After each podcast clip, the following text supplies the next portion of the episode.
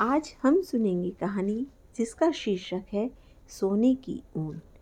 बहुत पहले यूनान में समुद्र के पास आईलोकस नामक स्थान पर ऐसन नाम का राजा रहता था। यह राजा वृद्ध तथा सज्जन था, किंतु उसका छोटा भाई पेलियस दुष्ट था, जो अपने भाई को सिंहासन से उतारकर स्वयं राजा बन बैठा था। ऐसन ने राज सिंहासन को छोड़कर ऐसा प्रबंध किया कि उसका लड़का जेसन भविष्य में सुखी हो जाए। उसको पहाड़ की घाटी में कैंटोरास ने युद्ध कला का प्रशिक्षण दिया। कुछ समय बाद जेसन जवान हुआ। उसने विचार किया कि मैं पिता के अपमान का बदला लूँगा। वह वहाँ से चल पड़ा।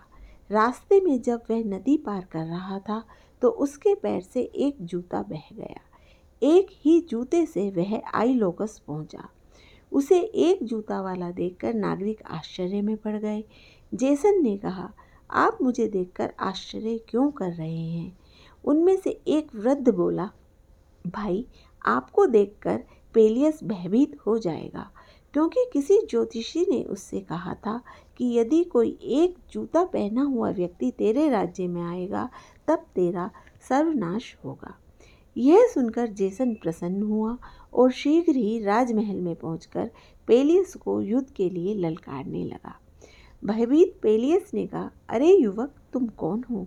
उसने उत्तर दिया, मैं तुम्हारे बड़े भाई का पुत्र जेसन हूँ। अपने पिता की हार का बदला लेने आया हूँ। सब कुछ जानते हुए भी धूर्त पेलियस ने कहा, पुत्र जेसन, तुमसे मिलकर मैं बहुत प्रसन्न हूँ। अपनी पुत्री का विवाह मैं तुमसे कराऊंगा और तुम्हें इस सिंहासन पर बैठाऊंगा। राजमहल में जाकर उसने उसका आदर सत्कार किया। सरल स्वभाव वाले जेसन को उसने अपनी चतुराई से ठग लिया। एक बार पेलियस ने कहा, हे पुत्र, पश्चिम दिशा में कोल्चिस नाम का एक राज्य है।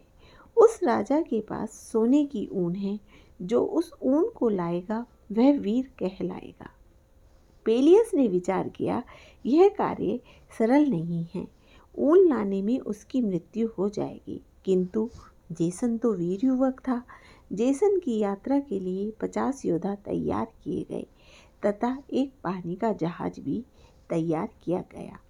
यह देखकर कोल्चिस नगर के राजा ने आकर कहा, आप लोग यहाँ क्यों आए हैं? उन्होंने कहा, हम लोग सोने की ऊन लेने के लिए आए हैं। कोल्चिस ने कहा, यह कार्य बहुत कठिन है। पहले तुम किसी खेत में आग उगलने वाले बैलों को जोतकर खेती करो, उसमें अजगर के दांत बो। वीर जेसन ने कहा, राजन, मैं यह सब कुछ करने के लिए तैयार हूँ। उस युवक की सारी बात सुनकर पास में खड़ी राजकुमारी मीडिया उसमें अनुरक्त हो गई। उसने मन ही मन निश्चय किया कि मैं इस युवक की सहायता करूँगी। वह जादू जानती थी। उसने उसे एक पुष्प तथा एक औषधि दी तथा उनका प्रयोग भी बता दिया। दूसरे दिन जेसन अपने शरीर पर औषधि मलकर आग उगलने वाले बैलों को हल में जोतकर खेत बोने का कार्य आरंभ करने लगा। यह सब देखकर राजा तथा पुरवासी आश्चर्य में पड़ गए।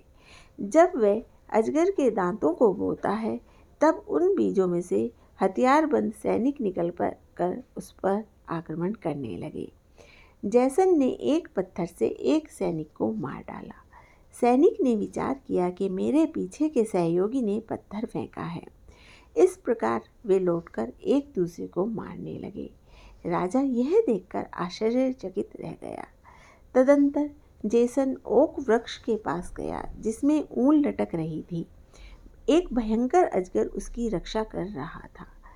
अजगर ने जब देखा तो भीषण आकृति वाले सर्प ने उसे फूंक मारकर मारना चाहा। तब जेसन ने वह पुष्प निकालकर उसे दिखाया। पुष्प को सूंघकर सांप गहरी नींद में सो गया। जेसन शीघ्र ही ऊन निकालकर लौट पड़ा। उस समय मीडिया भी वहाँ थी। जेसन और मीडिया पानी के जहाज में बैठकर सैनिकों के साथ नगर की ओर चल पड़े।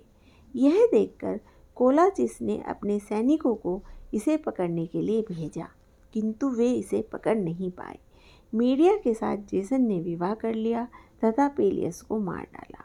तदंतर अनेक वर्षों तक उसने आईलोकस का सुखपूर्वक राज्य किया।